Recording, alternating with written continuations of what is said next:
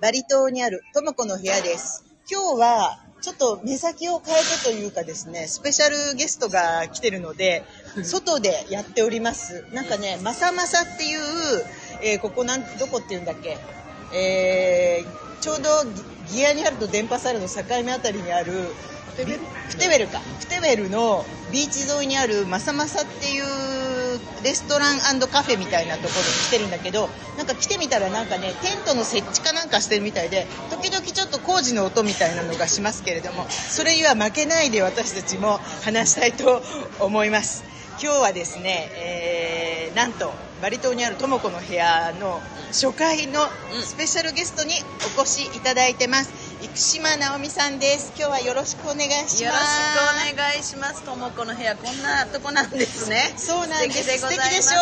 おしゃれでしょ、えー生島直美でございます。じゃあ、あの、直美さん、あの、ちょっと聞いてる方、直美さんのことし、まあ、皆さん、バリの方はね、知ってると思うんですけど、まあ、あの、スタンド FM の中では、まだ知らない方もいらっしゃるかもしれないので、あの、自己紹介お願いしてもいいでしょうか？よろしくお願いします。私はですね、シシ SISI をって書いてシシですね。シシオリジナルバッグというお店を2000年からですね、2000年から、えー、ウブドで、バリ島の中でウブドでやっております。2000年からなのねはいもう気づけばうん20早い何もう23年？はい、23年になりましたね。うんはい、それをやって、まあ、そのバッグのお店がまあ中心に、まあ、うんちょこちょこっとカフェをしてみたりとか、うん最近はお味噌の お店をしてみたりとか、あとイベントのね、あの、ジャカルタの方でオーガナイズとかも最近している、えー、今年50になります。もうちょっとしたら50歳に。50かはい。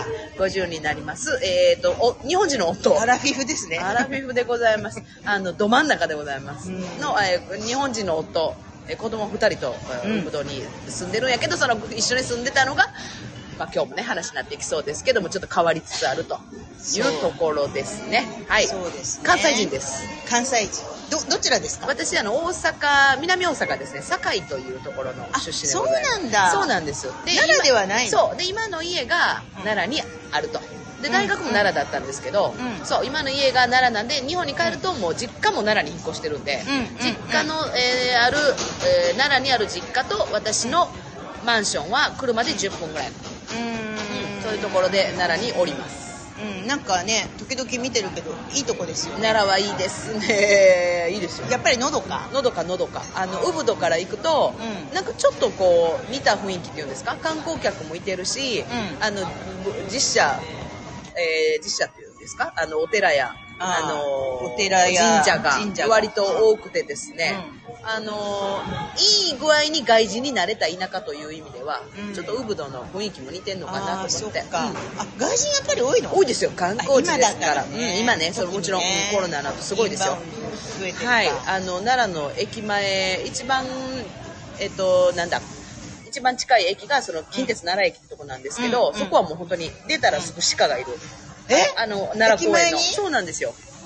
まああそこ奈良公園っていうのは駅前なんですよそうなん。で面白い私たちはその奈良に昔から関西人なんかね。奈良にしょっちゅう行くし今なんか住んでるから、うん。鹿は身近やけど、うん。本当に日本人であっても、うん。奈良に観光来て、うん。本当に鹿いるんですねって言ってるのが面白い。いやおるっていや、私だって今聞いて驚いたもん。普通。にいますよブラブラって駅前とか、そうそう。え、だから横断歩道みたいなとこにはいないんでしょ横断歩道も渡る、えだからちょっと車でプップってちょっとそろそろどいても本当ですか？バスも止まるしそれで。でし市役所の前に鹿がこうこういう感じで寝てますね親子で、うん。あのインドの牛みたいなあ感じ？そうそうそうそうそうそう。うんそう。であんまりその何ですか。手荒に扱うとあかんし引くと罰金。ああ、そうなんだ。そうなんです。ほんまにいますよ。来てください。私なら一回行ったんだけど、東大寺にだけ行って、スッスッと帰ってきちゃって。そうよね。普通観光だとほらバスで降りて、うん。東大寺とかあの辺の前でわーしかって帰っていくけど、うん。本当に生活のうん。中にいてるんですよだからその辺の家の人は、あの鹿が鹿飼いというんですかね、うん。あの植木を食べよるから、うん。その辺の近所の人は植木にこうネットかけてるんですよ。鹿が食べないようにね。何食べるの？鹿が。植木を食べていくんですよ。植木？うん、あの葉っぱとか？葉っぱとかお花とか実とか。うんあの結構ねあのど貪欲に。草食系草なのかな？食雑食草食なんで、あの結構食べていくんですいろんなものをえー、奈良の、奈良の話に、今、ちょっと話が行きましたけど、今日はね、いや、実は、私と直美さんは、しょっちゅういろんなとこでお会いしてるし、そうそうあのー、直美さん、有名人だからね。いやいやいや。で、いろんなとこでお会いしてるんだけど、差しで会うのはね、そうなんですよ。約束してね。あのーうん、初めてなの。ね。いつも意外なとこでばったり、そう、先週もね。先週ね、ここで実はあの実はばったりばったり会って、で、お互い別の人たちと来てたんだけど、ね。うん。で、その時に、あら、久しぶりとか、あら、偶然みたいな話から、うんうん。じゃあ今度、このゲストでね話してくださいって話になったわけよ。そうなんで。すよそのか、えその流れで、うん今日約束して、そうそう。あの、私だからね、ちょっとドキドキしてたの。眠れなかった。そんなこともないんだけど。あの、いやいや。差しで話すのがね、うんうんでも絶対あのいろいろ聞きたいこともあるし私もねうん、聞いて聞いて、はいで今日は一応ですねそんな中でも、はいまあ割と私はねあの娘が一人一人娘なんですけど、うん可愛いね。やっぱりバリ島でもありがとう。バリ島でもあのたくさんねあのここで子供さんと一緒には子供を育ててる人もいるし、なんかまあ海外での子育てみたいなのをうんちょっと、まあ、テーマにってほどのこともないんだけど、ね。普段ちょっと感じてることをね、うんうんうんなんか1時間ぐらいにわたって話そうかななんて今日は 思ってます、はい。ままとまらなかったらそれはそれでねパート2そうですねというのもね。はい。あるしこれね。多分まとまらないよ。ま、とまらないですか？うん、脱線もいっぱいしそうですね。そうそうそう、でねバリ島ってやっぱりさその子育てでもすごい多様性に富んでるじゃないですか、あうんそうですね。はい。ね、直美さんみたいに例えば日本人同士のご夫婦で、えー、と日本だから日本人同士のご夫婦の子供をこっちで、はい。あの育ててるお家もあるし、あの国際結婚してね、うん、ね。住んでる家もあるし、うで学校とかもなんか結構今いい意味でも悪い意味でもチョイスがすごく増えてるからすね。すごく悩むところがあるじゃない、うんはい。だからこうなんか自分でまあ皆さんそれぞれ判断してこううん選んでいくんだと思うんだけど、はい。はい。その辺でこう直美さんは子供さん2人いてね、はいあの一体な何をプライオリティ置いうんうんて何か選んでったかとかをちょっと聞きたいなと思ったんですよなるなるほど。ね。そうそうですね。そのともこさんおっしゃったみたいにあの選択肢が多いからね、うん。からこそ、あの自由でいいねっていうのもあるんですけどだからこそ本当にちゃんとこう親もそうやし、うん。子供たちが選んでいかなあかんというんですかね、うん。なんとなくまあ日本だったら近所のね、うん。あの公立のあの小学校中学校まあ私立のとことかもあるけど大体決まってくるじゃないですか、うん。うん。でウブドあたりなんかだとね、行かないという選択肢も割とあある。そうなんだ、うんうん、うち行ってませんあ行ってないんだとかホームスクーリングとかもすごい割と、うん。え日本なんかやってねうち行ってませんって言ったら小小学校中学生とかやったら、ね。えあそこネグレクトなの？みたいなさそんなこともあるかもしれへんけどあのう私の周りとかは行ってませんっていうのを聞くとああここは行かせない家なんだなっていう、うん。なんか可愛い子が覗いてますよ。そんなこともあると思うんですけど実際問題うちは今現段階では14歳16歳がいるんですね、うんで上がお姉ちゃん弟なんですけど、うん弟の方は中3なんですよ日本でいうところの、せやけど行ってないんですよ。今バリ島。バリです。バリに一緒にで住んでて中学生3年生の年やけど、えー学校行ってないから、うん。毎日夏休み状態でですね、うん。ブラブラブラブラしてるんですけど週に3回だけねちょっとお勉強を教えてくれる機会があって、うん。日本のお勉強教えてもらってるんですけどあそうなの？そうなんですそれ以外はブラブラしてるんですね、うん。で日本で今夏休みでしょ、うん。日本の中3って言ったら高校受験でも夏休みもなく、うん。夏季講習とかじゃないですか。そうだね。からそれから比べるとすごくまあ離れた生活なんですけど、ううんちはそのお姉ちゃんもうん。弟もまあコロナっていうのもあったんだけどあその前からまあインターに通ってたんですよウブドの。うん。のどかなインターね。うん。あの哦。半分、えー、と動物園みたいな、ん。インターナショナルスクールに行ってたんだけどお。姉ちゃんはあの割とクリエイターな、うん。クリエイター、ね、自分でいろいろものを作ったり変えたりするのも好きで落ち着きもあり、私の仕事も手伝ってくれてて、うん。で割とねなんかね落ち着きがあるからなんか同年代の、うん。こう女子たちのうん。中2中3ぐらいなのキャッキャした感じね、うん。うん。あれがちょっとしんどいしんどめの人やったんですよね。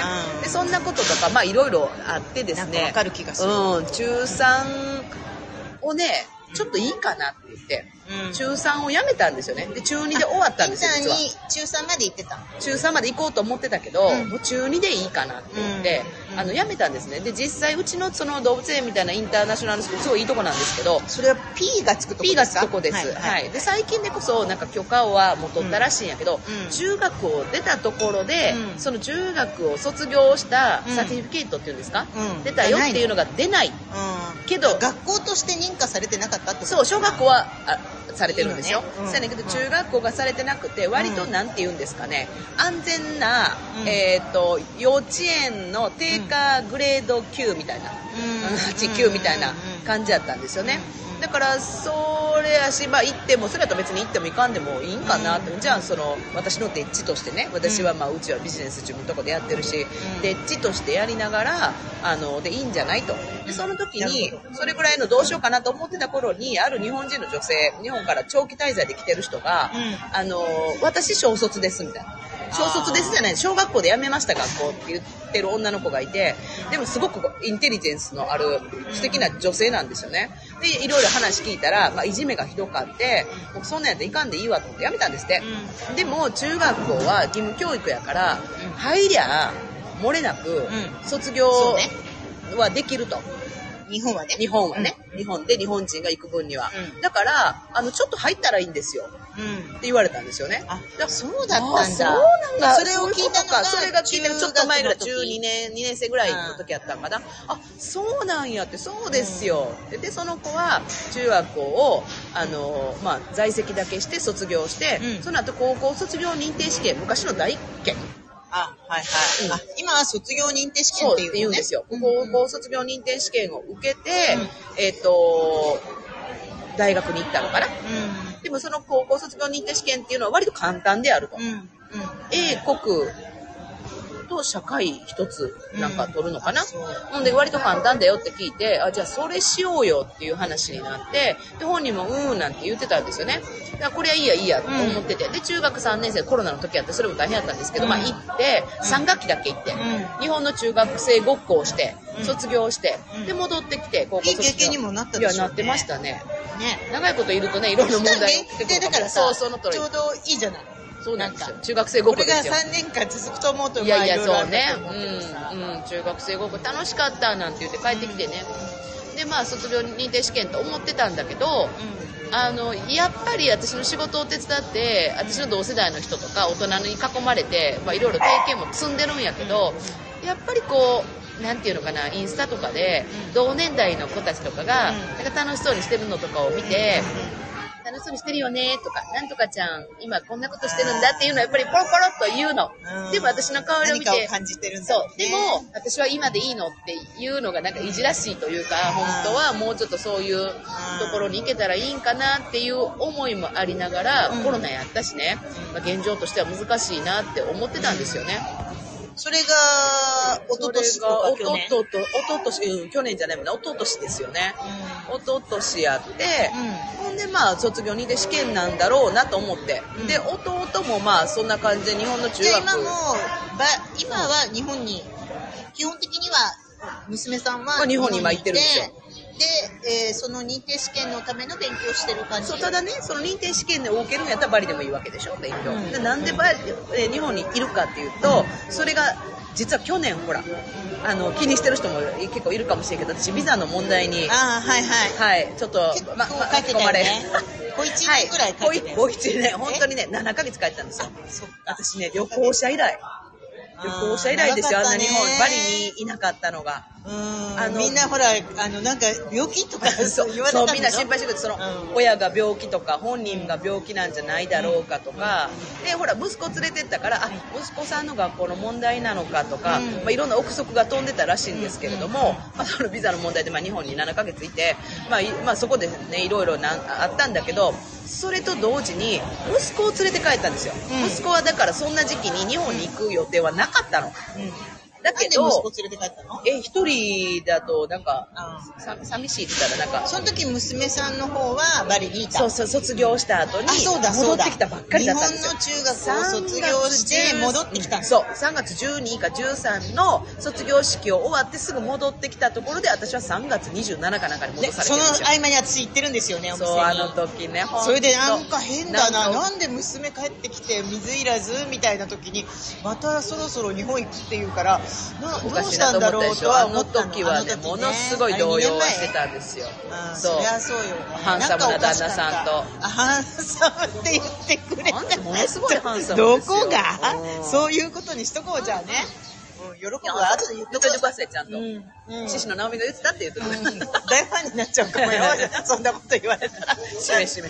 それで、帰ってた時に、まあ、息子を、ちょうど3月やったからね、うん本当は一人だけでよかったんやけど、ちょっと本当に、これ一人で帰るとまずいなって、うん気持ち的にも。精神的に。精神的にもあって。自分のね。うんで、息子が今度は、その、フランギ、あ、言っちゃったけど、うん P のつくが、うん P のやっぱ言ってもいいんですよ。うん大丈夫だよフランギが、あの、コロナで、うん子供たちがもう本帰国とか、あ本国にどんどん帰っちゃって、うん中学校その2年生が2人だったんですよ。あ、そう。で、今度中3がなくなるみたいな。学校もね、2人のためにそんなできへんからってなってた時だったから、あ、じゃあ息子連れて帰って、うんちょうど中学2年生やから、入れたらいいやん。うん半年は帰ってこられへんよってことで、入れたんです。よ、うん連れて帰って。うんだからもう、小学校からここにおるみたいな顔してね、うんキャッキャキャッでキャやって。果日本で中学卒業しちゃったのいや、中2やったから、中2の1ヶ月、1学期と2学期を行ったんですよ。で、11月戻ってきたから、うん。それで、その時に、あるうちの近所に、通信、通信単位制の高校っていうのがあって、ちょっと私も調べたんですよね、気になって。それは誰のために？上の上のお姉ちゃんん。。やっぱり行きたいんかな、でも無理かなと思ってた時に調べてた学校の名前が、あるバス乗ってそこを通る予定はなかったのに、ちょっとよ野暮用ができて、そのたまたま乗ったバスのとに乗った時に、うん。その学校の看板が目に入ったんです。よ。あれ、私あそこ知ってるでと思って、あ、なんか単位制のとこやと思って、うん。でもそれはバリに戻る1週間前やったんですよ。結果そこ入ったの？結局そこに行ったのやっぱ縁ってそういうもんよなんですよ。で、その後、だからその看板のやつを家に帰ってパソコンで調べたら、月に1回やってる説明会が2日後やったんですよ。うん、よかったじゃん。で、そういうのってね、バリにいるとそういうのってすごい感じるでしょ？うん縁って。うんあ、これ言っとけってことだわ。呼ばれてるわ。で、行くと、あ、これだったら夏休みもすごい長いし、バリ戻ってこれるやんとか、要は寂しい部分もあるじゃないですか。うんで、意授業外とそういうところ可愛いのよね、お母さんとして。あ いや、でも私も実はちょっとこの間聞かれて強がってたけど、帰った日寂しかった。寂しいよ、絶対。2ヶ月一緒にいたからね、今回は。で、その、そこの学校のスタイルが、あ、これならいけるっていう。で、授業もね、月水金だけなんですよ。うん、うん、だからバイトもいっぱい行けるし、ほら、なかなかね、私立やしね、あ一人暮らししてってね、今コロナの明けでまだまだうちも大変やから、頑張ってもらうのが、あ、じゃあ生活費ぐらいあの人稼げるわと思って、それでいろいろ計算したら、これはいけるってことで。さ、志あるところには道は開けるのね。やっぱりね、しっかりね、勉強じゃなくてね、あの、食べていけるかいけないかっていうことを仕込んできてた人なので、まあ一人暮らしなんですよね。どこに？アパートか奈良のそのマンションに、うちの。あ、もともと住んでた、うん住んで持ってたた、持ってたマンションに、彼女が一人暮らしやけど、でもなんか心配ない感じで。心配ない感じ。心配ない感じでうんいろいろちゃんと作ってるみたいやしそ。こはちゃんと、だから仕込みが良かったそう、それがで、本当は中3の時もちょっと一人暮らし時期があったんですよ。コロナにかかっちゃったりして、実家はじいちゃんばあちゃんがいるからうん行けないからって言って、もう中3の時点で一人暮らし歴があったから、私としたら全然安心で、で、だから今行ってるんですよね。うん。で、それを道が開けたから、うん。まあ漏れなく2歳下のう弟もそうなっていくんだろうなと。だじゃあから本来なら中高2なんですよ、うちのお姉は。うん。だけど1年間、そのホームスクーリングって家で勉強してたから、あの、高1で入ってるんですけど、じゃあ、あと2年。あと2年。二2年っていうかまだ3ヶ月しかそうすると行ってないから。、まあ質問の、あの、質問は何をプライオリティみたいなのだけど、うんそうね。そうだね。こはどんな感じですか？私はね、学校に関しては、本当にあの勉強ができるできへんはあのあんまり気にしてないです。だからあれじゃない？なんか今聞いてたところでは学校というよりもまず目標は独り立ちというかそうね。自分でこうなんか自立したそうですね。人間？あの独り立ち？とにかく心配性なんで私は、うんうん。あの私がいつ死んでも、うん。彼女らが食べていけるようにっていうことですね。だからそこには例えば算数がすごいとか数学できるとかそういうのよりも、あの私はちっちゃい時から教育はそこではフォーカスしてなかったんで、うんうん。あのそれが今のところはすごく役立ってるというか、うん、いい感じですね。私はとにかく学校はまあ同年代のあんまり同年代とその学校ではコミュニケーション取れてないみたいやけど、マリヤンキーばっかりらしいまあでもね確かにうちだとほらちょっまた全然180度までいかないかもしれないけど、120度ぐらいちょっと違うじゃない120度ぐらい違う。うんね。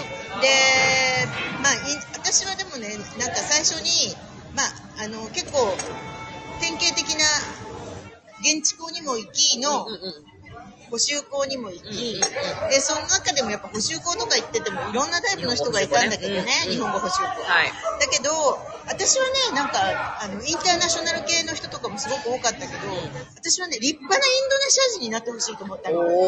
娘に。っていうのは私なんか初めて来た頃にあのすごくたまたまラッキーだったのか時代のせいかわからないけどとってもなんか素敵なインドネシア人の人たちにすごく知り合ってうなんかさインドネシアって素敵な人めちゃくちゃ素敵な人が多いなうん懐がこう深いというかさ。はい。で素敵な女性にもたくさんあってなんか自分の子供が生まれた時に私この子はもちろん日本語とかもできてほしいし日本の文化も分かっててほしいけど、ままずなんかこの子な何人とかって分かんないような子よりは、うん。まずちゃんとしたインドネシアの,、人としてきちっとしてほしいなと、うんなんとなく思ったのね。でもちっちゃい時からあの私は日本語でずっと話してたけど、だからなんとなくこうインドネシア語も決してなんかこう外国人がは話すインドネシア語とかにはならないように、うん。まあして育てたんだけど、ちうちはそれかな。なんかだからその中でこうちょっとずつ軌道修正したり、うん。補習校に行って大変な時とかもあったけどまあなんか行き始めちゃったしここまで来たらもう最後までみたいな感じで高校クラスまで行って高校クラスまであるんですねあるの。補習校ね、うん。行だけど、ってないから、ね、まあ行ったのはねすごい良かったと思う、っていうのは子供だ同士の中で、まなんか学ぶっていうかそう。いうところがあったり、うん。でもなんかこの間聞いたらやっぱ大変なところもあったみたいよ。現地校以上に。その日本人言ってなかったノリ。うん。実は結構嫌だったんだよね。あーそうかそうかあったんだよねでも楽しいよって親には言ってたってこと？そうだね。うんけなげだね そこが、うんあ親親のちょっと思い込みを。いやいやでもねちょっとあれしちゃったかもしそのれないけど。経験もまたね。うん、でもそれはねこの頃になって言ったの。あんたすごいよって。それそれもちゃんとクリアしうんの、インドネシアの現地校も大変な時もあったけどそれもクリアしたんだからうん。何があってもまあ大丈夫だよって。一応季語はなんとかなるから。そっか。っていうのは言ってるかな。だそこで随分揉まれたんじゃないかな。そっかそっかいつもどこかでマイノリティでいるわけよ。うんうんうん。インドネシア全体で見たら日本人とのハーフの子供そうだね。でバリではあの子はあのバリの高校も行ったからねうん公立高校、はいはいはい。そこ行ったらもうバリ人じゃないインドネシア人の子なんかすごい少ないから、えー旦那さんもどちらでしたっけ？スマトラ。スマトラだ、ね。うんで宗教的男前の。にもイスラムじゃない。イスラム教。男前なんですよ。そうなんですよ。はい。ね。だから全然違そううけど、そうだそうだででもそれはねすごくいろんなことを気づいたり、その違いってものを、えーよくわかるやっぱ肌で感じてそれは私ねインドネシアで育った子の素晴らしいところじゃないかなと思う違うのが当たり前、ああそうそうそう。それは本当にいいこと、うん。日本にだけいて、うん。えっと、バリだけにいたら感じないことですよね。きっとねバリだけに住んでるバリ人の子、うん。日本にだけいてる日本人の子ではそ感じられないことですよね。それは本当にそう。この間うち姪っ子来てたでしょ、うん。姪っ子なんか、えー、なんポカーンって感じでしたもんねやっぱりその手の話をすると、想像したこともない。そうだよね、もうちょっとなんかああなんか自分の視野のさ、うん。外すぎて 話が多分消化できないんだと思うのね。言葉ではね理解はできても意味わからない、うんそれがこう肌から入ってきてるもんじゃないかそうらですね。でもねその家族が親戚がそんな経験をしてるんだっていうのは、はあ、だからうちも結局そのキラキラした同年代が嫌っていうのもあったけど、うん。こう中学2年の時にそれまで20人ぐらいのクラスがだんだんね、少なくなってきてうん。みんなあのサヌルとか電波サヌル高校行ったり、うん。あのオーストラリア帰ったりとかそういう子らが多い中、うん。減っていくんですよね。で中学2年の時に8人になったんですよ、うん。でそのうち7人が英語が母国語の子だったんですよ。イギリス人、オーストラリア人、えーと、アメリカ人、カナダ人やったんですよ。で、のうちのお娘だけが、母国語じゃない。英語で、今まで同級生がそれ以外にはインドネシア人とか、いろんな子らがシンガポール人とかおったのに、紛れられるもんね。そう、だから先生も気を使って、例えば、うあの、これはこのようにしていきますって話したのが、あじゃあもう OK って感じで切り替わって、そっからもう、ね、先生も、えーと、カナダ人やったから、もう英語のレベルが一気に変わって、で彼女は突然今まで分かってた一番古かったの。彼女は10年行ってたから、うん。あ周りの子らは3年4年ぐらいの子らばっかりやから、うん。うん。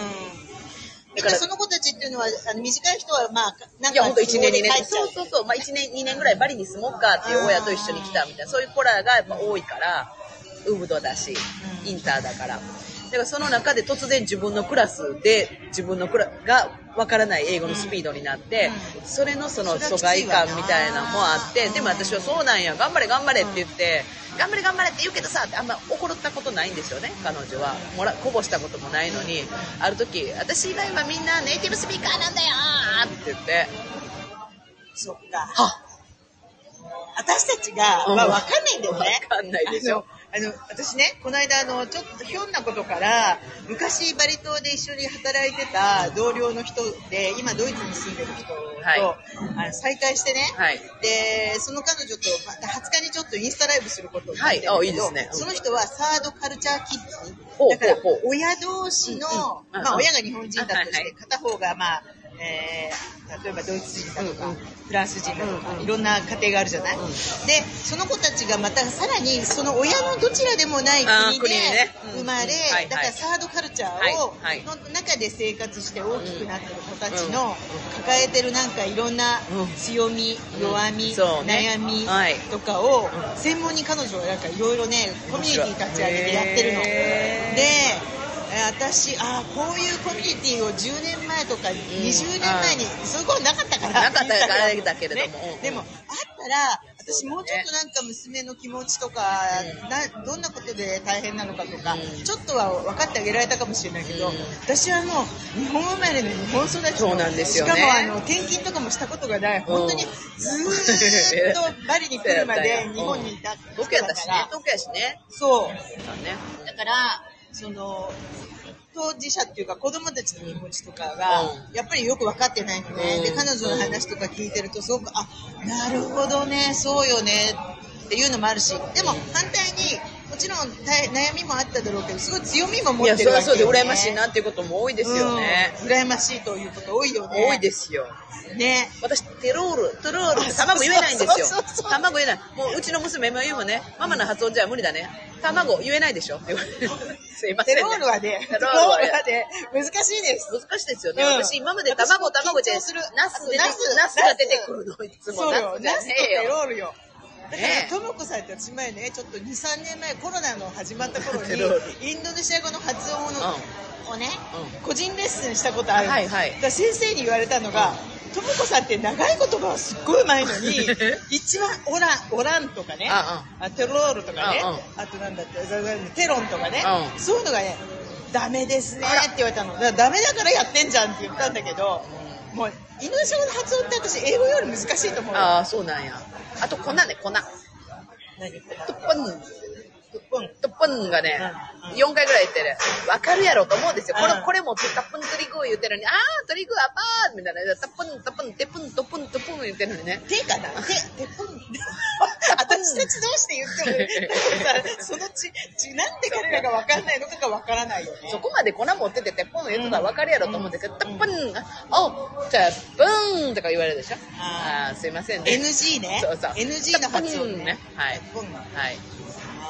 あああね。ね、いや私も言葉のをさ使った仕事してるかいらあんまり話したくないんだけどでもテロールとか言わなきゃなんないんだけどあなんかさでもバリの人はまださ、あのなんか外人の発音にあ慣れてるからそうですね。そう私スラムシとか行くとみんなで本気でなんかあの眉をしかめられてそう。外人インドネシア語に慣れてない人ね。ちょっと時々分かりませんって顔をされるのよ。分かろうとしなさい。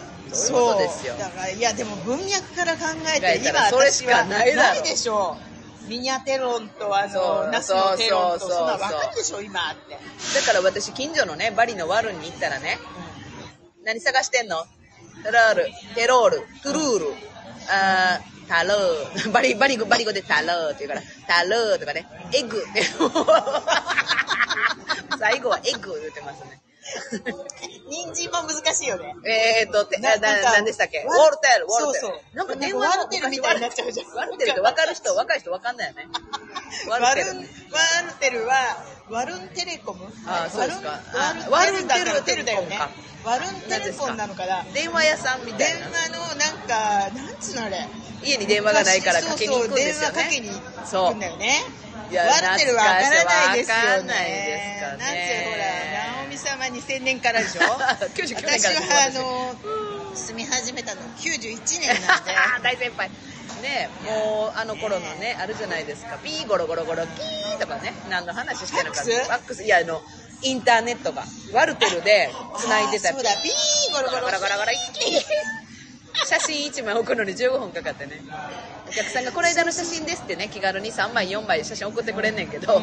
15分とかダウンロードにかかって。その頃ってさパソコン持ってきてたの？じゃあ。その頃は持ってきてます。最初、ね。最初はワープロとか持ってきてぐらいしかなくて、パソコン途中インターネットそっか。途中2000年か2001年ぐらいにあの Mac のねシェル型のやつを買って、うん。でワルテル持ち込んで、うあのあれ電話回線で送ってたら、ワルワルテルのボスとかが来て「何やってるんだ!」怒られたりしてね。なんで？なんか盗んでるのかみたいな。何をしてるんだわからないから。やめろとか言って「いやこれ普通に電話代をで払ってるんです。ダメだ出ていけ」とか言って。出て行かされたこともある。はい。はい。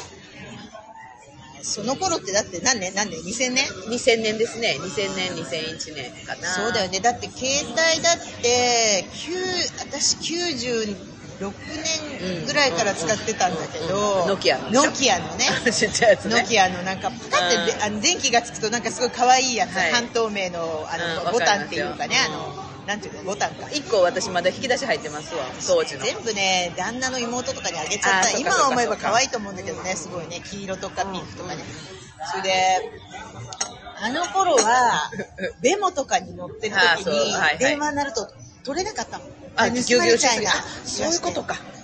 ま持ってなかったから、うんなるほどその辺のベモ乗ってるああなるほどなるほど。うんうん。昔さなあの頃ってさそうそうタクシーもバリタクシーが始まる前だから。だから本当来たからなんかレギャンとか行くのベモとか乗るしかなかったのなるほどね、まあ、ウブドタクシーなかったですからね。そうね。うん私前ウブドからクタにあのうん行った時、はいはい。なんか「クタクタ」とかって言って「おーいいにいい」とかって言って5回ぐらい乗り換えてきた。5回ぐらい乗り換えるか。私はねバックグランではまああそうですね。一はいありがとうございます。バットブランですね。茶色い回ね茶色いベモですね、うん。私チャンディダサダがよく行ってましたベモで。え？はい。うん、何回乗り換えるの？なえっとねアムラプラ行きに乗るともう1本かな。でも、えっとバトブラン行ったりとかいバトブランで乗り換えたりギャニャール方面で乗り換えたりとか。それでアムラプーラにあでアムでアムラプラ行きに乗ると、うん。途中のチャンディダスで降りるんですよ、あそっかそっか。そうです。だから1回ですね基本は。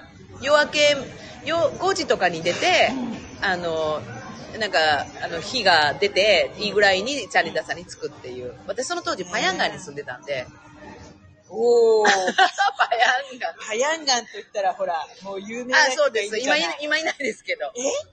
女の人よあ、女の人か知らない。誰え男の人私、もいるの？丸さんかなと思った。え？丸尾さん。あ兄貴、割と兄貴ね。そうだったんだあの人だから私パヤンガにいたんですよ。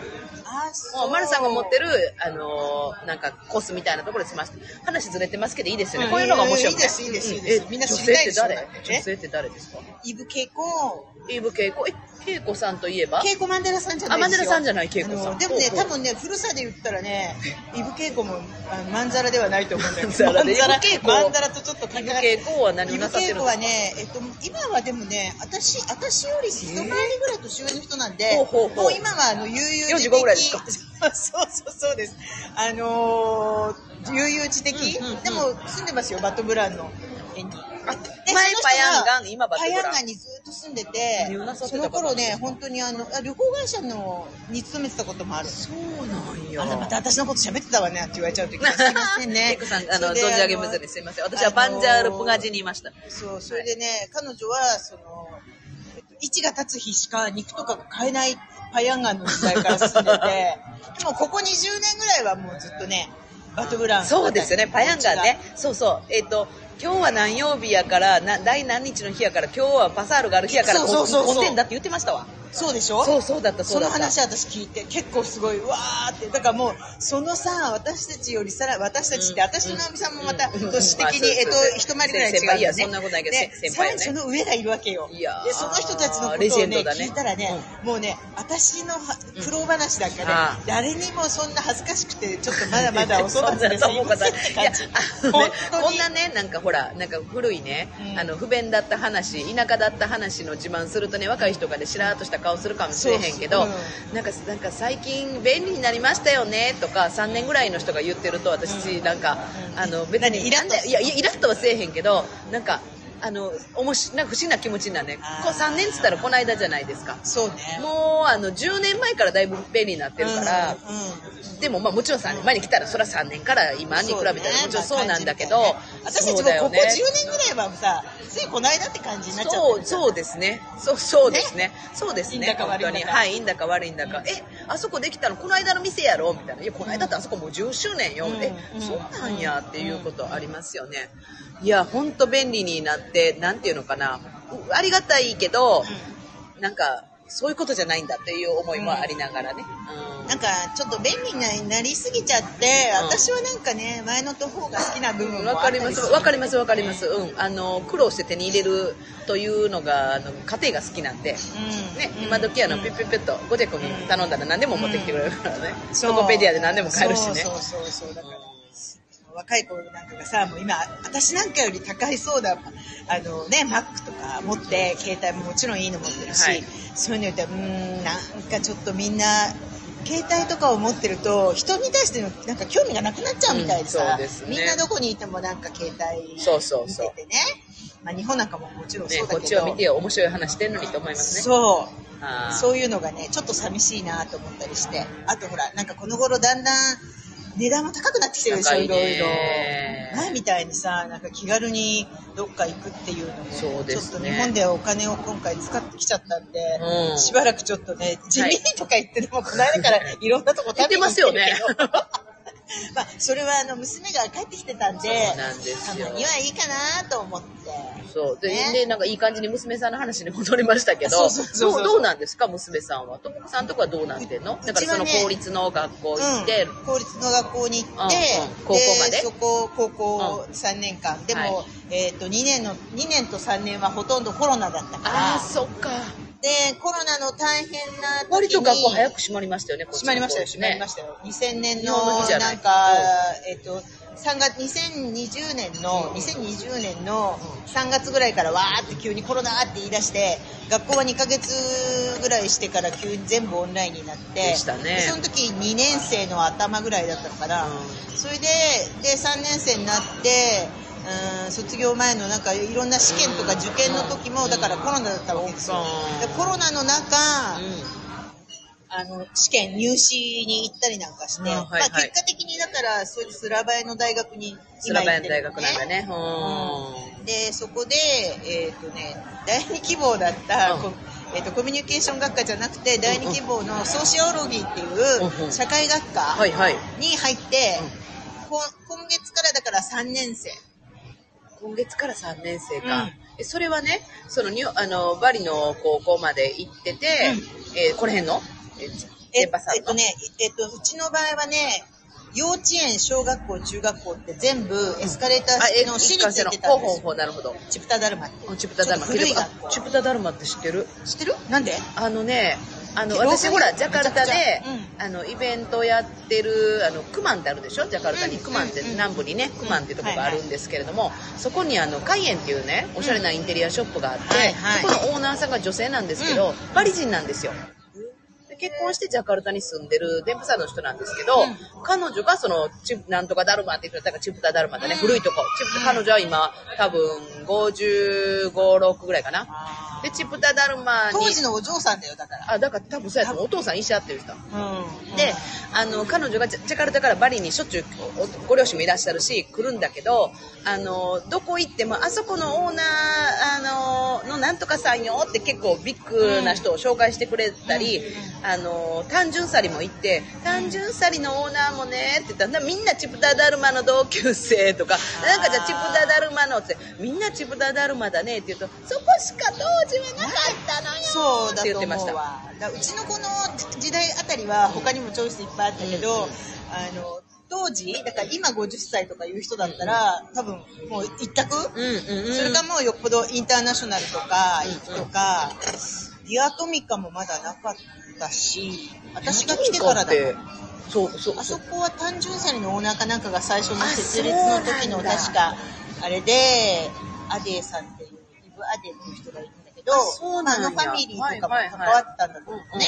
だから、うちの場合は、もうとにかく私はね、幼稚園決めるときに、なんか知らないけど、幼稚園と小学校がくっついてるところを入れれば、いろいろ公立校はちょっとなと思って。あなるほどで、チプタダルマにうん無理、無理くりなんかね、うんうんなんか、つては使わなかったけど、まあ入ったわけ。へで、だから幼稚園、小学校。ーお受験があるわけじゃないんだ。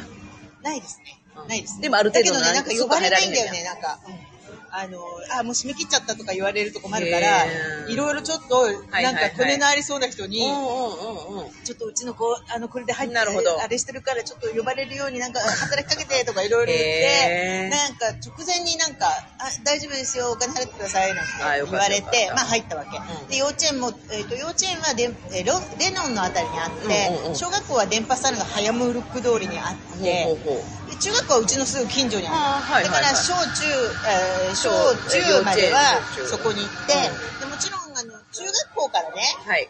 あの大学とかの入試狙いの子は、うん。中学校から公立行く人もいっぱいいたんだけど、ううんちの子はなんか、ぬぬぼーの、あ、ぬぼーなっちゃいけない。まあ、のんびりしてるんで、のんびりと。あのびと。中、いいよ、私ここで、なんて。うそれで今度、高校はさすがにそこないんで、え、ないないない。ないんで、どうしようかなって言った時に、えっ、と、公立校の方が、まあ、なんかうんインドネシアの中で大学とか行くには、ん。うん。一応公立校もいいのよね。うなんか、まあ、いい、いいのも悪いのもあるみたうんうんいだけど。で、その時に、あの、住まいで、住所でうちは電波サロンのところに行けなかったの。な、なん、何学区みたいな、なんかそう。学区の関係で。そう。うんうんうんなんかそれ、ライオンね。ライオンとか、レイオンじゃないんだよね、ライオンとか言うんだけど、うん。まあ、とにかくそれで地区的にダメで、はい。本当は電波サロンの学校行きたかったんだけど、あのそれがダメで、うん。で、試験を受けて、なんか、あの通信簿みたいなネームっていうやつの結果で、だで、まあ、スカワティの第一高校行ってたんですよ。それで、で、私すごい最初嫌がってたの。嫌がってたのなんで電波、一応電波さんが端っこ住んでるつもり、なんで伝わってまで上がっていかなきゃなんないのとか、目いっぱいばなんかちょっといいですねそういうのなんていうんですかそのそういうなローカルのね、うん。そういう話面白いなほら東京の中でもほら23区のなんとか区あ,、ね。そこには負けたからみたいなそういう話すごい好き。でちょっとあの、品川区からすると、あのえ、ああ。足立区とかはちょっあそうなん。そうなん。だ関西人がわからんけど。ね、例えばそんなのでもがあるだから電波サールのそう、電波サールの、ああの、トゥジュとか行きたかったのに。なんでスカワティなんだよ王朝ありましたよ王朝が。ねえ。スカワティ王朝。パサールもあるしね。バサールもあるし。スカカジのね。そうですよ。だけど、私入る と。き最初すごく嫌がったわけ。で、あなるほど。なんか電波サールってもう いいな思ってたから、だけど、ん。入ってみてね、ね、その時ね、うちの旦那がね、ちょっとあの、日本に働きに行ってたりして、あはいはい。なんかそういうことも全部自分でやったんだけど、それで送り迎えももちろんやってたしさ、うん毎日。すごいガンガン。すごい狭い田舎道、なんかパサールの横入ってくるようなところあスカワティにねそれでガーッとかって言って、最初ちょっとバカにしてたんだけど、なんかね、入ってみたらみんなすごくね、子供たち、生徒たちがね、すごいいい子たちなの。素朴で。うんうん。それでなんか人からも、いや、今ね、スカワティの第一高校ってすごくいいんだよ。あーそうなんだ好評なんだよって言って、うんうんあの、言われて、そっか結果、オーライと思って、あで、なんか入ってすごい楽しそうに、うん。あの、いろんな行事とか、はいはい。憲法大会とかなんかね、学校でなんか選抜されて、みんな同じ身長のさ、ちょうど中日中背みたいな子がいて、女の子たちが、なんかあの、パレードみたいなのに選ばれて、そういうのにもさ、送り迎えとかすごい大変だったんだけど、でも本人がすごい楽しそうにしてるから、まあいいかなと思って、で、なんかまあ送り迎え、うん、ちょっと大変だったけど、まあ、まあそれしかもう仕事なないと思ってね。うん。お仕事しながらでしょ？でもさ。そう。それで、そうこう言ってるうちに1年ぐらい経ったら、ほら、コロナ始まっちゃったし、で、今度オフラインになって、それはそれで大変だったみたいだけど、それそれで入試の時にスラバヤに行って、今の大学に、それはな、そ、そこそこそこ。そこさ。そこ？そスラバヤに行くってなったのはなんでなんですか？あ、あのね、あの、聞いたの私、んど、どこの大学って言ったら、本人が、あ、最初にね、えっと、えっとね、卒業する前のうん1月とか2月にもテストってあるのね。はい。共通一時みたいな。はいはいはい。で、私それでみんなが受かったり受からなくなるのかと思ったら、うんほうほうそこで受か受かる人っていうのはほんの一握りらしいのあそうなんか特別推薦みたいな感じかすっごい、あと成績が相当良くないと、あーはいはいまあ入れないらしいのねう。んでもそれもよく分かんなかったから、うで、それの結果を待ってたらなんか3月ぐらいになっちゃうのはいはい。で、3月だか4月ぐらいになってダメだったって分かったわけ。うんうんうんうんだなんだ私私はさでもこの子って時々あのまぐまぐれミグレまあとか強い子だからミラクル起こるかもと思ってなんかちょっとこう祈ってたりしたんだけど、うんうんダメで、えー、ダメだったんだと思って、そしたら前の人うちの前の人があもうすごいよくお世話になってるんだけどそのね前のうちの人が、うまだマンデリってテストがあるわよ。マンデリマンデリマンデリマンデリマンデって言ったの。リ銀行じゃないよって。ねうん、それでなえマンデリっていうテストがあるの？っつってそれ行ったらいいよって言ってでちょうどその時にこれ話したっけ？なんかどっかでないよね。誰？なんかラジオで喋ったのそれでねことある。まあこの間話したのかも。なんか上で。上でかな？うん。かもしれない。それで、あのーまあでもね、ラジオだから初めてかもしれないし。そうよ。そうよすいませんごめんなさい。それで、あのーたまたま20年のコロナの直前のニュピに、うんうん。私、スラバヤに遊びに行こうと思ってたの。うんうんうん。で、友達もいるし、うスラバヤに住んでるね、はい。日本人のお友達が前バリにいた友達がいるから行こうと思ってたら、コロナで。でこんな時にとも子さん来てもモールにも一子一人いませんよって言われて、やめたのはい。で、その時のチケットが残っ、あ、なんか、エクステンションみたいなのしてあはいはいはい残ってたから、で今ならチケットもタあダで、優子と二よ人で行かれるしこれさ、もうさ、旅行行ったつもりで、そうね。とりあえず試験も受けてみようよって言ってど、で、スラ、スラバヤって言って、うん、ススラバヤいいんじゃないって、その前のうちの息子も、うん。この間卒業した息子も。あのーその大学行ってたし、スラバヤ、とりあえずさ、旅行したつもりで行ってみようよって言った。うんね、そ、それで行きましでた。その段階までは全然スラバヤなんて考えたこともなかったの？いや、一応ね、その共通一時みたいな時も、スラバヤ、多分希望入れてたんじゃないか。なるほど。でうちの娘はなんかバリは嫌だっていう。う親から離れたかったのかもしれないけど、バリは嫌だっていう。うん。なるほど。なるほどね。あいい、いい、なかなかすごいじゃない、うん。自立心のある。でうん。うん、じゃあ行って行ってきなさいよって感じだったんだけど、で、だから、そのマンデリの試験の時も、6月ぐらいだったかな。なんか、一昨年、2年前の6月ぐらい、えーなかなかちょっと出るのが大変な時だったのかな。だけど、まあ、ななんとかギリギリ、あの時は、ワクチン、な、なまあなんかね、とにかくそういうのもなんかパタパタとクリアして、はいはい。ややこしかったもんね。んですよ。それでたまたま受かったんで、うん。あの、じゃあもうってもらおうじゃないうん。言ってもらおうじゃないの。それで、あの、決まって、その代わりもう、あの、行くからにはうん卒業までちゃんとしてよっていうのは一応言って、まあ国立だからうんそんなに月謝も高くないので、なんですねよかったいやいや、よかったよかった。でスラバヤやったらいいじゃないちょっと行こうかっていう気になるもんね。そうねかっこつけてどんどん行っちゃいたいぐら。いや夜行バスでピュッとぐそうらいの。夜行バスだったら12時間から14時間ぐらい空早ぐらいやったらうん。うん今道もだいぶ良くなったし。コタコタというかうんコタど真ん中なんですあそうですか、それはいいよ、ね、今はだから大学に歩いて3分ぐらいのところなんですよ。あ本当に、でもちょこちょこ帰ってきてはりますもんね。そう遊びに行ったりね行ったりもしてる年にしね。23回うんうん。マラン行ってみたり。そう。あの時は私が勝手に一緒に帰って、あなんかちょっと旅行付き合ってって言って、うんなるほど。マナに行こうよって言って行ったのね。5月だったっけ？5月末ぐらいだったね。うん。その後なねたどるように言ってましたけど。ね。うん。いいよねマラもね。マラン良かった。だから私は、マラン、なんか、この間ね、車であの、本当は2021年に、車でバリからジャカルタまで行こうよえ？ツアーがあったんですよう、ん。計画が。行ったの？で、行けなかったんですよ。うん。2022年のね、7月5日とか6日にね、ペーペーカー M って PPKM? あれが発動みたいなのされて急に。うん。でうん、ワクチン打ってない人は月、7月。そうだ。そうだったでしょ？うちの娘6月に行7月6日とか。ってギリギリだったんだ、うん、あったでしょ？ワクチン打ってなかったらもう島間も、うん。あの陸路もダメ自家用車もダメっていうのがね。いきなり発動されてそで私ら打ってなかったまだ、うん。バリ帰られへんってなってバリ帰るには打たれるってなって何打たれるかわからないでしょ。で怖いから帰ろうって言ってジャカルタまで行くはずだったのが、うスラバヤに引き返したんですよ。スラバヤまでは行ったんですよ。でそれのリベンジ旅行がこの間だったんですよ。でジャカルタまではたちょっと時間ないから、この間ジョグジャまで行って、ちょっとね、ジャグジョグジャのね、最高峰、えー、ガジャマダ大学をうん。うん見に行ってみようじゃないか。邪魔だはすごいよね。うん。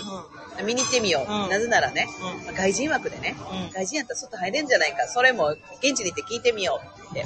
で、私としたら高校。娘さんを？娘も息子もね、うん3年間日本のその単位制の学校、3年は行かなあかんのですよ。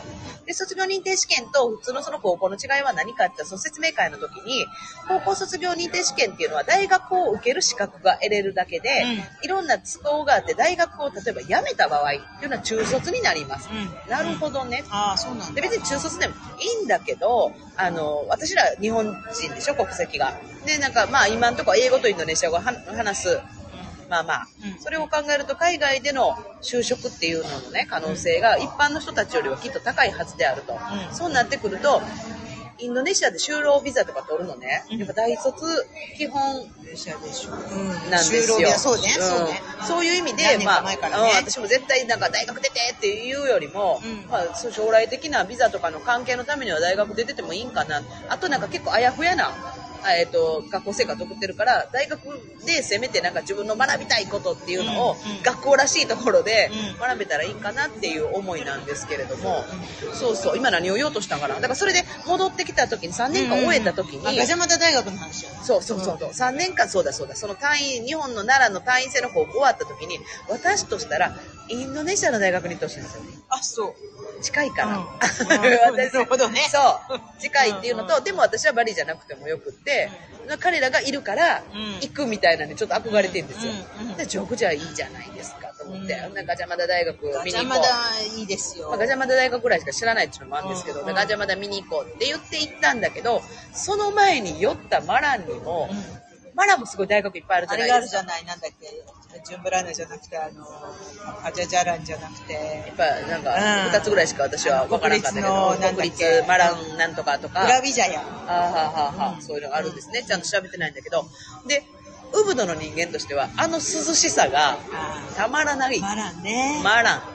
でバトゥーも行ってね、うんめっちゃ涼しいでしょ、うんであでジョグジャが行ったまあ日程が悪かったんかもしれんけどめっちゃめちゃ暑かったんですよ、うんなのでもうあの来てとも言われてないんやけどガジャマダはちょっと蹴って、うん。マランにしようかって勝手に蹴ってるし勝手に。勝手に怒られるよね。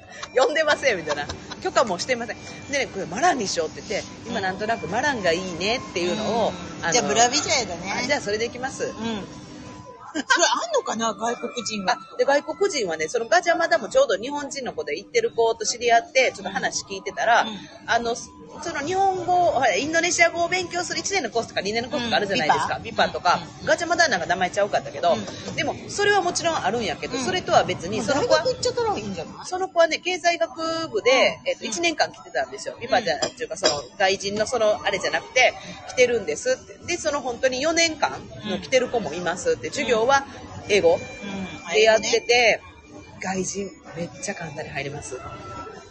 マジか。でも高いんじゃない？わからない。その金額はわからへんけど。あ、そうなんだ。ううん、値段設定が全然違うんじゃない、うんうんうんうん。まあまあちょっと先の話ですね。でまあマランも。で結局そのビパとかもあガジャマダ大学にしろマランの大学にしろそういうのがあるんですよ、日本語コースが。インドネシア語コース、ん。じゃあ私も半年ぐらい行ってみようかな、うん。うん。一緒に通う。あそっちにね。そあの、ウヌッドじゃない、ウダヤナ大学ではなく、うそう。一緒に私もマランに半年ぐらいいて通うって素敵ねっていうことで今ちょっと夢見てます。だから3年間いない寂しさを。なんじゃない。うん、娘はママが行きたいんだよね。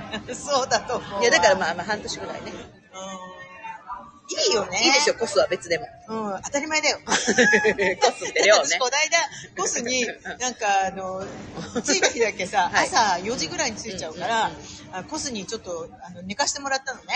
で、あの3時ぐらいになったら私、ホテル取ってあったから、うんスラバヤで、あの、あのチェックインするからって、ちょっと寝かしてって言われたけど、言ったけど、いや、もうなんかね、嫌そうだったそうだったし、私も嫌だった。ああそのわなんか狭いし、あもう。そんな狭いんですか？うんすごい狭い。あ本当うん。4畳半そうね、4畳半にベッド置いてあって、机置いてあって、うんタンスが置いてあったらどんな感じって感じ。うんあーそうやね3畳ぐらいかもしんない。ああで茶何ですか？室ぐらいだよ。狭い、あの。あカカマランディはあるカマルマンディがそれであるの。だけど、引き戸みたいになってて、だからドンって開けるほど狭いからね。スペースがないからうん。引き戸のななんか襖みたいになってて、シャーって開けると、もうね、トイレがあるでしょ、はいはい。あとはここにバックマンディってだから、はいはいはい。風呂、風呂のこう、水槽みたいなのがあありますね。はいはい。水槽とで壁の間に体入れようとしたら、私だったら本当に、ん。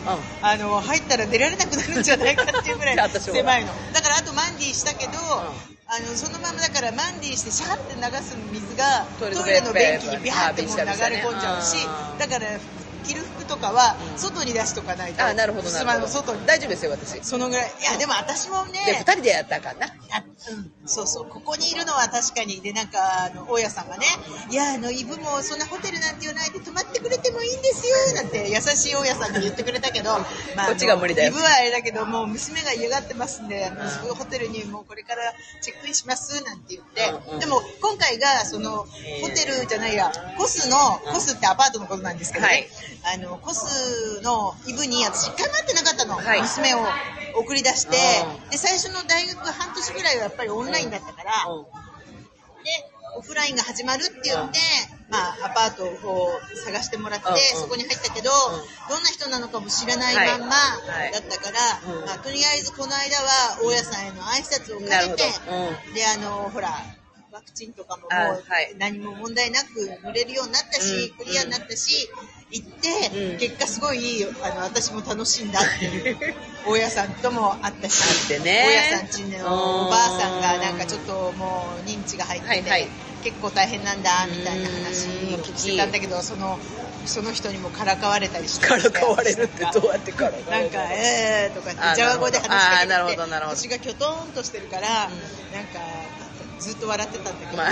あの人多分ねまだね75ぐらいだと思うんだけど。そうなんだ。早めの、まあでもインドネシアだったらそうか。結構なねお年なのかな、うんそうか。スラバヤもうんスラバヤいいな。でその距離感がいいけどうん。やっぱりその娘ね一人娘が出てった後っていうのは旦那さんも日本あのパリにいらっしゃるでしょ？どシーンって感じですか？あだからさこの間あの直美さんに会った時はさ、娘さんと「あら」なんつって「いやいやもう結構大変なんですよ」なんて言ってたけど、うん。で今回は2ヶ月いたから、うんうん娘が大学終わってこっち戻ってきて、でうん間に2ヶ月の間に日本も一緒に2週間行ってたでしょ、うんうんうん。そしたらねやっぱりねなんかねそれが普通になっちゃってるから、うん娘が出発してうん。帰ってきて、夕方はなんかバタバタしてああ今日は疲れたなーなんて思ってたけど、うん。夜になったらやっぱそりゃそうだけどシーンとするわけよ家が。で旦那もなんかどっか行っちゃって、ああのそうだいないんだ。いないんだ うちの子も。そうなんだよね。スラバヤ戻ったんだと思ってやっぱりなんか邪魔されなくていいけど、うん。ちょっとやっぱり、どっかであんたはご飯食べたのみたいな人がいないって寂しいなと思って。どうしますか、それは。強がっていたけど。ねえ。私そんなんね私すごい心配性やから先のこと先のこと気にしててね。私その去年日本帰ってて彼女らのその高校のことの説明会とともにね奈良奈良里子シンポジウムってのに出てしまってですね。里子ってどんなんやろって私話聞きに行っちゃったもんねそんなんいいんじゃない？ですか里子ってどういうこと？里子ってその養子まで行かんでも例えばい1ヶ月預かるとか週末だけ預かるとかそういういろんな形があるんですよ。どっかよその子？よそのその大変な境遇の子をね預かってねまたあのあの子育ての大変なあのもうわーわーなるでしょ、あの渦中にもう一回戻ってみようかなっていう。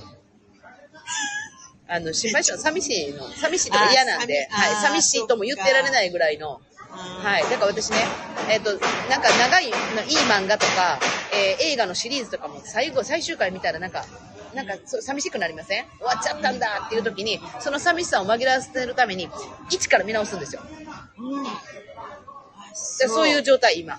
もう、こう、なんか最終回行きそうやから、最初1にもう一回戻ろうかな。一つの選択肢として、だから誰かを預かって、もう、もう、すっちゃかめっちゃかなろうかな。やることないもん。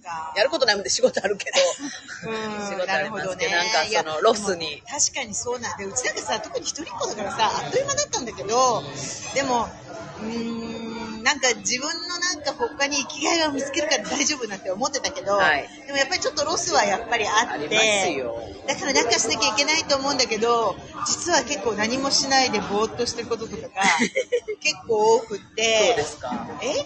そうか。うん、なんかね、まあ、コロナのせいでちょっとせライフスタイルが変わったっていうのもあるけど、ねうんだからねな、なんかやっぱじ動いて、誰かとこうやって会ってお話ししたりとかが必要だなとこの頃ね、つくづく思ってる。はい。そうですよね、とてもね、そうですね、いい刺激に。うん、いい刺激いや私もやることいっぱいはあるんですよ。だから、うん子供らになったら余計仕事のことばっかりしてね、またや仕事やっちゃおうかなっていう感じなんですけど。あ、どうも。はい。あ、えどうぞ一緒に行くう？ん一緒に行くとかで。あ、はい。もう帰るよみたいな。車で帰るよ。一緒に行こう？一緒に。帰りが。帰りがね、ね 一緒に行ってもいよいになっちど。そうんですよ、ボビーさん。帰りがね。え気をつけてね落ちてるあ、だからさっきハンガー持ってたんだ、ハンガーラック。あ、そうですか。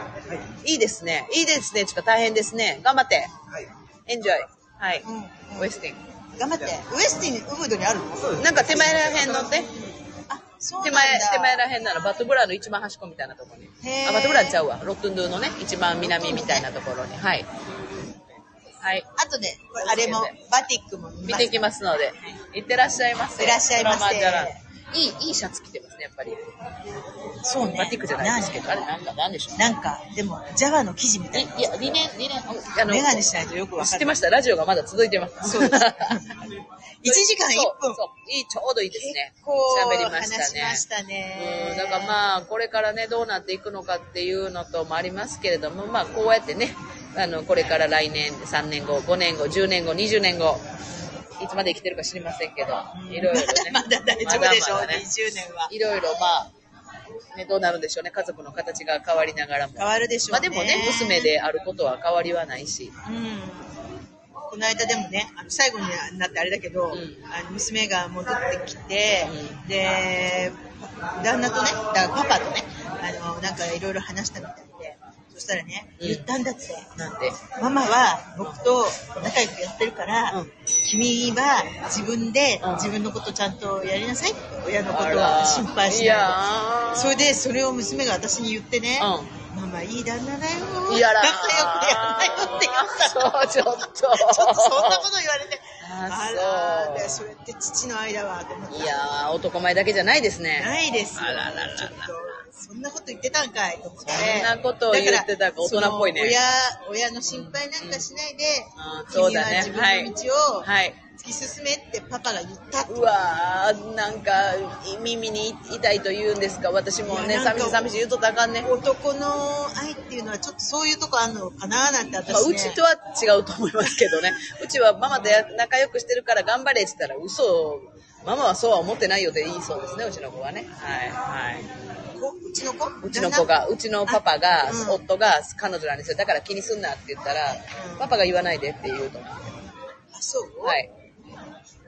ちょっと違う。やっぱりちょっとやっぱ夫婦のね 夫婦のあり方がもうねそうだからいやいいんですいいんですえーなんか決めるときは決めんだなと思っていやかっこいいですねだからそうなんだじゃあちょっと面倒見てもらおうじゃないの長生きしてもらおうじゃないいやー、いいですよ。うちは年下なんでねうん。いや、だからそういう意味でもね、本当かあの、二人いなくなったら、私、彼と一体何の話をするんだろうかっていう。だからさそれはさ今のあの延長線上にきっとあるから、はい。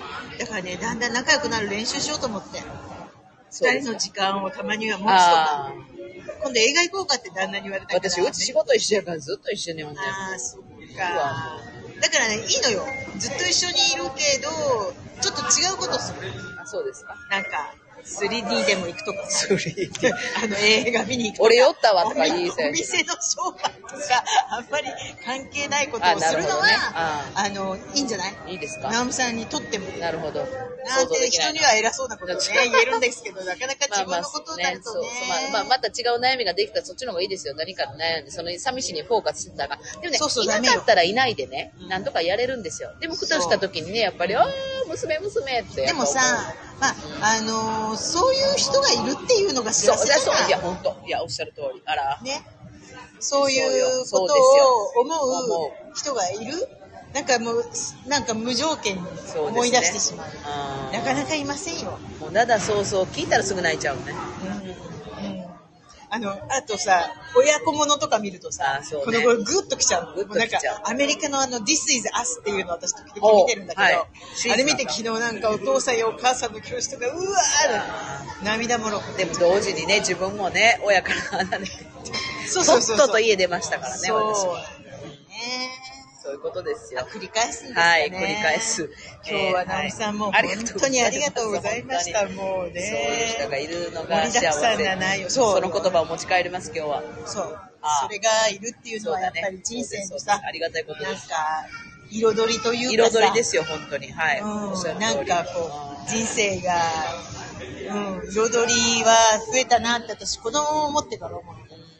なんか今までよりなんかいろんな色が増えたなって。で、まあ、その関係で今まで関わらなかった人と関わってきたりとかね。そうですね。勉強になりますね。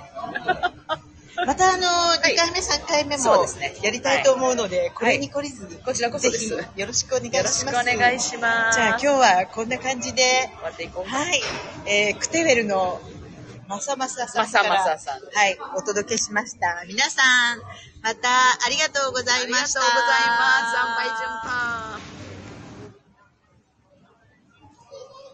そういうことですよね。